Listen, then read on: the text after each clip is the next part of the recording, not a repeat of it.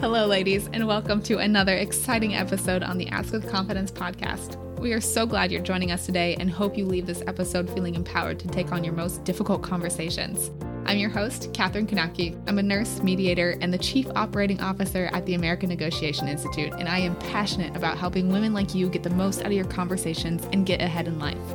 Before we start, is negotiation a critical part of what you do? Do you need to resolve conflict and persuade at work? If so, check out our website to learn more about our negotiation workshops. We've traveled the country working with professionals just like you, and we would love to work with you too. Check out the link in the description to learn more. Today we have Julia on the show. Julia, thank you so much for joining us. You're welcome. So good to have you. Why don't you tell the audience a little bit about yourself and what you do? Thank you. Yes, I, I will. I actually uh, in the wonderful situation of having what younger people these days are calling portfolio careers. So I do many different things in the course of a working day. I am employed in a corporation here in Europe as a director of corporate communications. But alongside that, I'm also a qualified professional executive coach, and I have my own coaching practice. And funnily enough, not by design, but more by a coincidence, I coach probably around 90% of the people who come to my practice are women. So I do indeed see a number of themes that come out of, of, of coaching a lot of women. I also have written a book that draws on um, my experience when I trained as a coach, suddenly understanding issues that I had been running into from a work perspective and ways to resolve them. And I felt that the book may help women in a similar situation. And then finally, I also, this past year, I started a startup with an old colleague of mine which is designed to bring executive coaching to younger people. So, at a price point they can pay, but also just to help them understand the advantages of going through coaching when there's an issue at work. So, that's me. Awesome. You're a woman of many hats doing so many things. And I appreciate that you are helping the younger generation and preparing them for the workplace. Now, you mentioned your book. We will yes. definitely put that link in the description. What is the title of that book? It's called Insider Secrets. So, audience, we will put that link in the description below so you can read it and access it. It's a great book. And I'm really excited for our conversation today. We are talking about how to be successful in your company's culture. And I wanted to touch on the culture part. Why is it important to include the culture and not just say the company, how to succeed in your company? Because every company is different. I think it's important for people to be aware that when they move from one company to another, that what made them successful in one company won't necessarily make them successful in another. And that's all down to culture. It's all down to, you know, every company has its own way of getting things done, which kind of dictates the culture. And so, in order to be successful in any company, you need to really be thinking about what's the culture doing? What does it promote? How do people get things done? What are the politics? And so, these are all really important if you want to be successful. So, the first thing we're going to talk about when it comes to being successful in our company's culture is the internalization and personalization of issues at work. What do you mean by that? Yeah, so one of the themes that I see coming through in my coaching practice, and particularly amongst younger women, is that if something goes wrong at work, what we have a tendency to do is to kind of look inside to find out what we did wrong or what we did to contribute to the fact that this project or this initiative isn't working. And I used to do it a lot myself. I can remember working on projects and the projects being rejected or being highly criticized or not being adopted when we had hoped they would be. And indeed, going inside myself and thinking, surely there was something I could have done better that would have meant that this would be a success. And it's interesting actually, because if you take a look around you at work, women do have the tendency to internalize. Whereas men quite often do the opposite and they have a feeling of, no, I did what I needed to do, so the problem must lie elsewhere. And one of the things that, that I was talking to a very young entrepreneur about not so long ago is this rise of burnouts amongst the younger generations.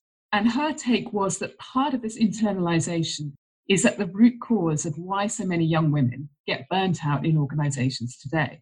Because once you start to think, I did something wrong, I contributed to the failure and I should be finding out what, it can get you on a kind of a negative spiral. You can get into a mindset where you're constantly looking for your failings and you begin to feel stressed and under enormous pressure.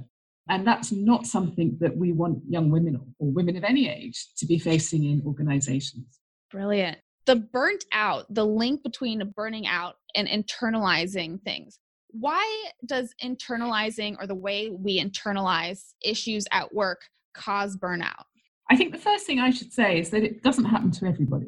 But I know that a number of women deal with what we call the inner critic, the voice in your head that is constantly telling you you're not good enough, that is constantly telling you you should be doing better. And once we begin to internalize things, we kind of give free rein to this inner critic we have in our head. And once that happens, you find it more and more difficult to actually see the positives uh, of what you bring to work and the things that you do well. And if not stopped, that can massively contribute to people feeling that they, they can't do their job properly, or there's too much stress on them, or whatever they're trying is not quite working which all contribute to this burnout uh, phenomenon we're seeing amongst younger people these days. Yeah, with us internalizing things, one of the things that we recommend in our conversations and to get better is an internal self reflection. How does yes. that differ from this internalization that is causing problems for women? Well, I think an internal self reflection really helps you take a step back and put distance between yourself and what's going on. And certainly when I work with coaches, that's what we try and do is the minute they feel that the work they're doing inside becomes very self critical, is that we try and build a stop in there and ensure that they're able to take a step backwards and think, hang on a second, I need to look at this through a different lens. And self reflection, what we try and do, or, or, try and encourage coaches to do, is very much to look at that across the board.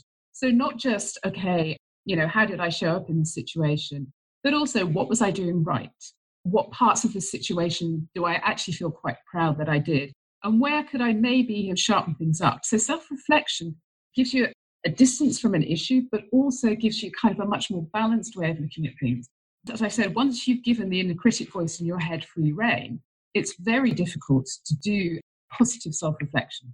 Yeah, definitely. So, how do we stop this hamster wheel of negative self reflection or, or, internalization of issues? What are some things that we can do to turn the tables and reverse it? Well, as with a lot of things in life, there's no one single answer. And I think everybody, you know, who deals with this problem will probably do things slightly differently. But for me, I think the first thing is recognizing that you do it and beginning to recognize what happens in you when you're starting on that slippery slope downwards uh, for myself, for example, when I used to do this a lot when I was younger and starting out in the corporate world, and I would notice myself unable to let go. So if I felt I'd failed on a project, it would become the thing I would think about almost all the time. Over dinner, when I was walking home, when I'd gone to bed, when I woke up in the morning, would constantly be this theme in my head of, you know, niggling away of what, what was wrong? What did I do wrong? So, so when you start to recognize the things that you're doing that you know lead to that slippery slope, again, it's time to just literally say to yourself, stop, take a deep breath, and try and take a step backwards figuratively and see if you can look at what really could be going on in the situation alongside you maybe being uh, an issue in it. And what I do with coaches in this situation is we literally just start to list what else could be going on that you have nothing to do with that could have derailed this project. And it could be stuff like poor planning. It could be things like, you know, you started off the project when budgets were okay, but now budgets are being slashed. And it could simply be that there's something going on in, within the company that you don't know about and you may never know about because it's a confidential thing. Maybe there's a, a merger coming or something that you don't know about could have impacted this. And what I see when I work with coaches in this way is just simply talking through what else could be going on even down to perhaps the slightly ridiculous that, that maybe the person who had the decision had had a row with his wife that day and was just in a really bad mood and, and your project became victim of this. All of these things begin to give space and begin to give distance, which allow us to change the tone of voice going on in our head. Hey everyone, I have an exciting announcement for you. As you know, here at the American Negotiation Institute, we believe that the best things in life lie on the other side of difficult conversations. In order to live the best versions of our lives, we need to negotiate to get what we deserve. But here's the secret When it comes to effective negotiation and conflict resolution, knowing what to do is only half the battle. This is nothing without the confidence you need to execute. And that's where the Negotiate Anything online course comes into play. This isn't just a negotiation course, this is a confidence course. After you finish the course, you'll know exactly what to say, when to say it, and how to say it for maximum persuasion. And most importantly, you'll have the confidence that you need to take action when the time is right. In other words, you'll have the skills and confidence you need to get what you deserve at work or in your business. This will help you to become the leader and negotiator that you always dreamed you could be. We were supposed to start in early January, but unfortunately, the day I was planning on recording, I lost my voice, so I wasn't able to do that. So the new start date is February 17th. Check out the website to learn more, and there's also going to be a link in the description. And now, without further ado, let's get back to the episode that kind of brings us into our second point. How does it derail us in our conversations? Yeah, exactly. So I think one of the things is when we look at this, it becomes a habit. So it's not, it doesn't just happen when, I don't know, a project goes wrong, but it comes back in many, many different situations in the workplace.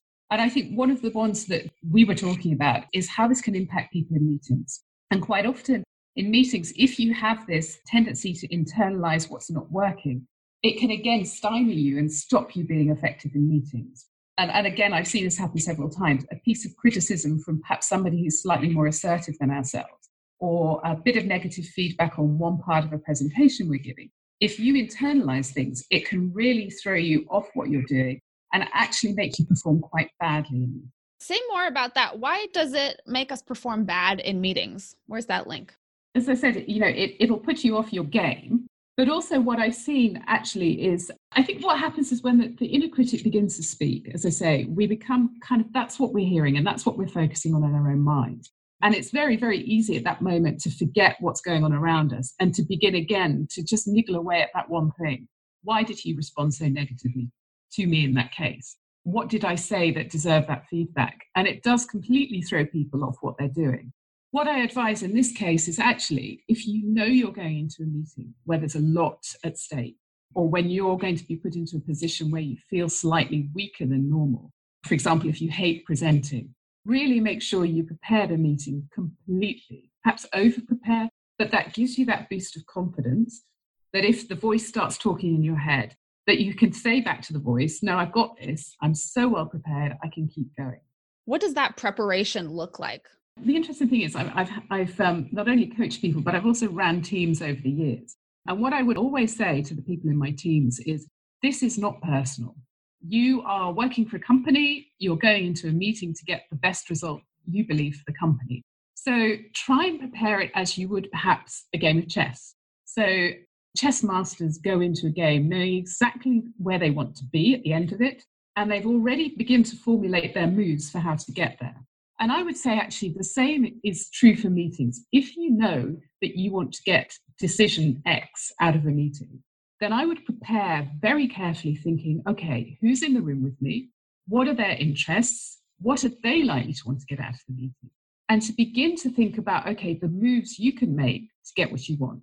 So, for example, if you know somebody is worried about money, then maybe one of the moves you could use in a meeting is to suggest you do a first part of the work for a certain amount of money, and if that's successful, the rest of the budget is put on the table. So you've already thought ahead of time how you can get that person to say yes. And what I see in coaches and team members is this idea of it being a game, a game of chess, actually allows them to put distance between themselves and what's happening. And that really does then remove a lot of the personal because it's no longer about you performing, it's more about the game you're playing with somebody else. You're totally right. And we talk about preparation all the time. Just quick shout out to the guides. I've mentioned it a lot on the podcast. You can go to AmericanNegotiationInstitute.com forward slash guides and get an array of guides. And all of this can help you prepare for your negotiations, which is one of the most important things that you can do. But getting back to the topic, what are some blind spots we might have when it comes to this? To being in meetings and being successful in meetings. Correct. I think one of the things is, and I, I, I, certainly don't know how it is in the US, but here in Europe, I think probably a lot of people's working days are tied up in meetings. And it's very easy to just go from meeting to meeting to meeting without actually taking a step back in between and working out, letting go of the meeting you've just had and working out what you want to get out of the one that's coming up next.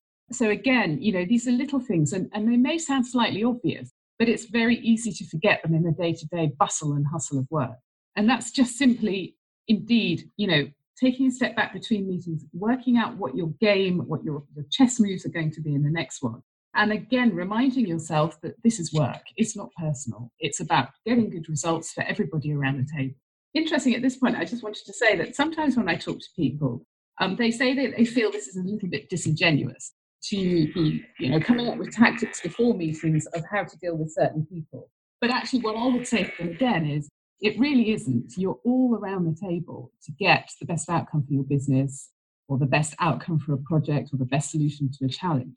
And everybody around the table in a business setting is potentially looking at it as a game. So if you don't prepare your moves in advance, you could well be outplayed by somebody who has.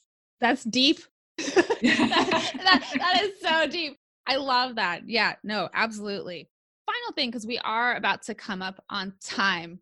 So, in our conversation that we talked about earlier, you talked about the importance of the gut instinct. How does yeah. that have a role in these? How can it help us be successful? So, thank you. That's a, that's a really interesting question. We all recognize gut instinct, you know, that kind of instantaneous response to things. Like I, I like to call our gut instincts our early warning system. And these early warning systems we have are made up of all of the experience that you've had in your life, in your professional life, in your personal life. And the results of that has, has either made you look incredibly positively in some situations or done what I said, uh, kind of created an early warning system that if your gut suspects something's not quite right in a situation, it'll pull a bell so that you're aware of it. Now, what often happens in large corporations is we feel we have to have really grounded business cases for everything we say and do. We have to have the numbers on the table. We have to have a strategy for it. And actually, sometimes your gut instinct doesn't quite fit in that. And so I've known a lot of people, coaches and professionals, and done it myself actually, where you think, okay, my gut instinct to this, you know, instinctive reaction to this issue is X, but instincts don't necessarily belong in the workplace. So I'm just going to keep going. But it's well worth whenever you get a kind of instant feeling of something's not right in this situation or something this person is saying is just doesn't sound good to me. What I'd advise is listen to your early warning system.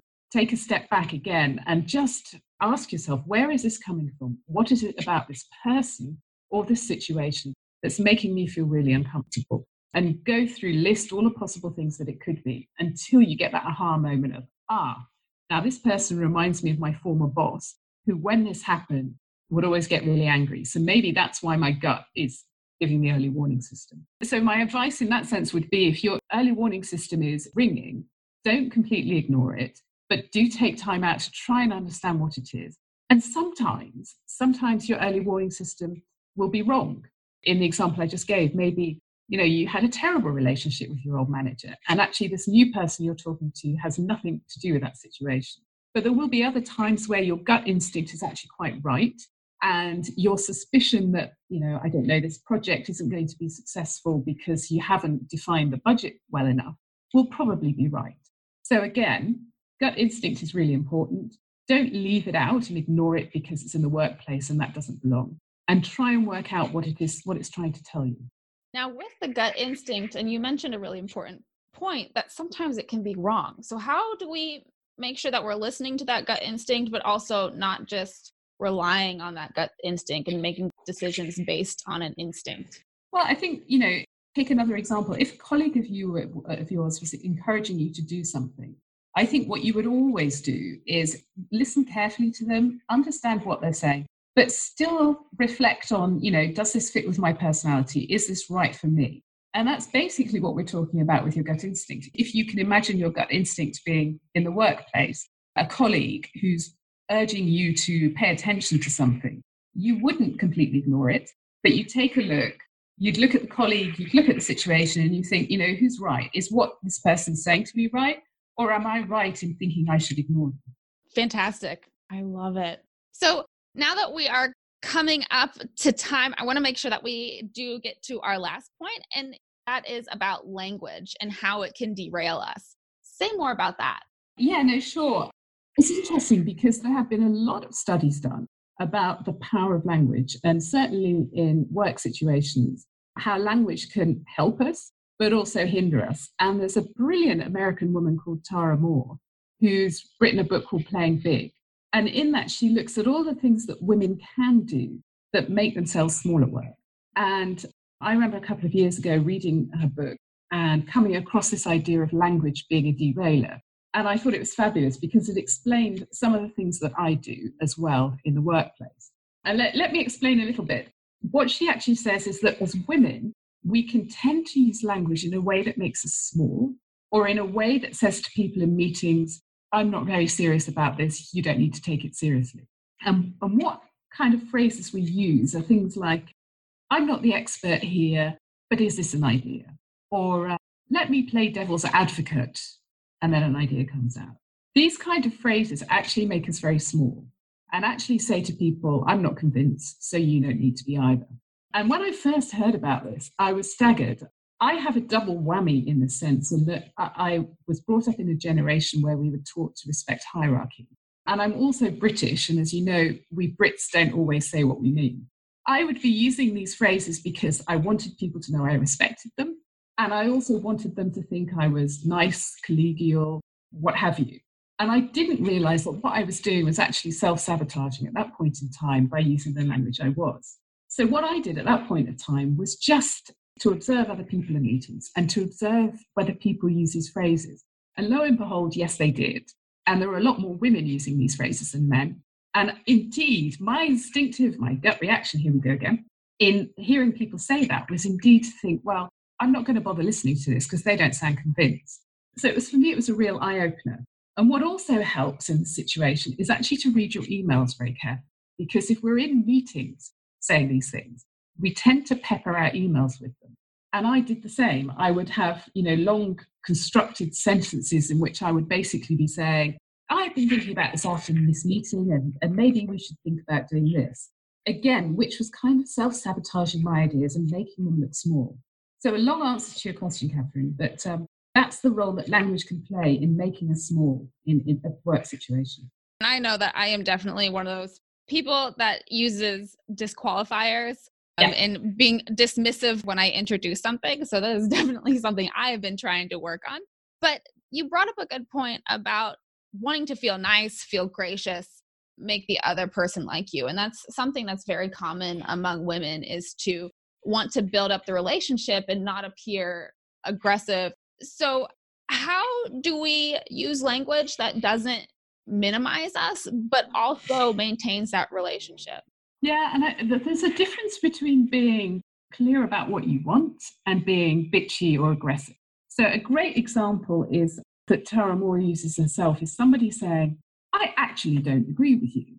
And the actually, again, undermines us because what's wrong with saying, I don't agree with you. I don't agree with you is, is not bitchy, it's not aggressive, but it's just simply cutting out one word that makes you sound surprised that you're disagreeing with someone. So I, I do think that there is a big difference, like I said, between being bitchy, assertive, and pleasant, but still getting your point across.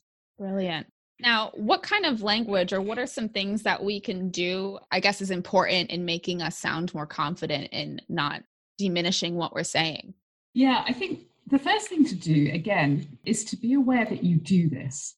So it's like if once you, you're aware that you say these things in meeting and you include them in the email, it's like you're planting a seed in your brain.